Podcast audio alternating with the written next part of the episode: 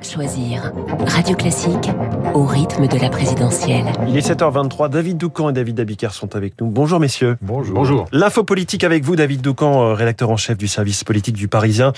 C'est la dernière ligne droite, hein, donc on verra euh, bien les résultats dans un peu, petit peu plus d'une semaine. Je vais y arriver. Mais vous voyez dès à présent un enseignement à tirer de cette campagne présidentielle. Les primaires n'auront pas servi à grand chose. Oui, c'est un ténor des Républicains qui s'exclamait hier devant moi les il y a de quoi être vacciné, inutile et même nocive à ses yeux. Commençons par ce qui s'est passé à droite. Le premier tour avait placé en tête la ligne dure, celle d'Éric Ciotti. Pourtant, avec le soutien de tous les autres candidats, c'est Valérie Pécresse qui a été désignée. Alors oui, la droite s'est dotée en décembre d'une candidate, mais sans régler ses divergences profondes en matière de stratégie politique et de positionnement.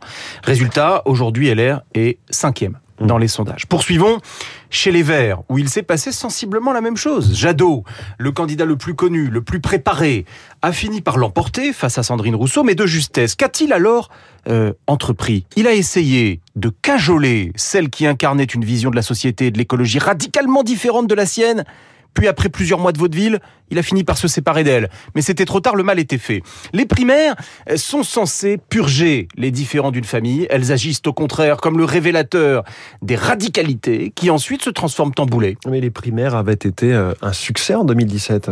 Succès populaire, oui mais désastre politique. À droite, 4 millions de personnes avaient porté François, François Fillon au pinacle.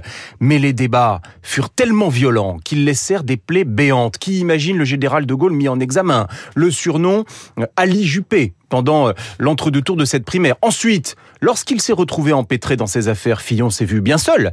À gauche, 2 millions de sympathisants avaient poussé Benoît Hamon et son revenu universel. La ligne, là encore, la plus radicale. Manuel Valls, François de Rugy étaient tellement éloignés de la vision du monde du candidat désigné qu'ils n'ont même pas tenu parole et ont brisé le principe de la primaire pour finir par appeler à voter Macron. Qui plus est, aucune de ces deux primaires n'avait empêché les candidatures des extrêmes. Marine Le Pen, Jean-Luc Mélenchon, c'est la même chose en 2022. Et donc, elle n'avait en rien freiné la dispersion de l'électorat. Conclusion. En France, les primaires, ça ne marche pas. Ne serait-ce que parce que notre élection est à deux tours, donc la tentation de se compter au premier tour est trop forte.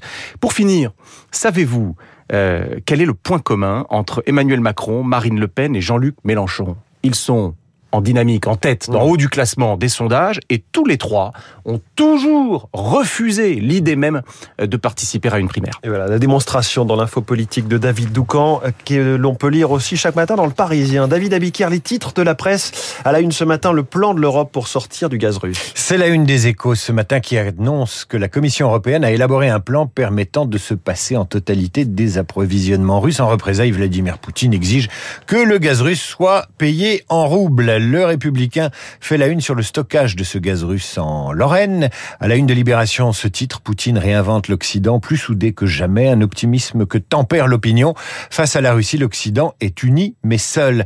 Un des effets de la guerre en Ukraine, c'est d'avoir contraint Joe Biden à revenir vers l'Europe. C'est le gros titre du Figaro qui annonce les trois sommets auxquels le président américain assistera ce jeudi à Bruxelles.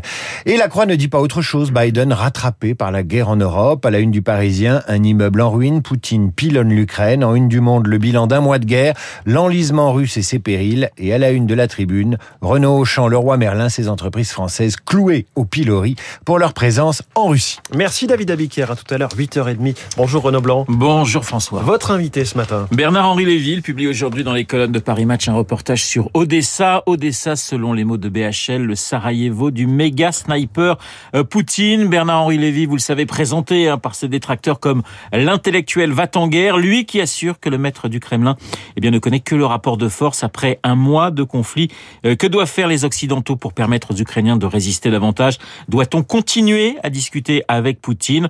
Euh, BHL dans notre studio, 8h15. On parlera également de l'Ukraine dans les spécialistes avec Renaud Girard, grand reporter au Figaro, les spécialistes avec François, juste après le journal de 7h30. Vous n'oubliez pas, à 8h40, juste après la revue de presse hein, de David Abiker, Esprit libre, Franz-Olivier Gisbert, comme tous les jeudis, Monsieur Fogg, interrogé par Guillaume, par Guillaume Durand.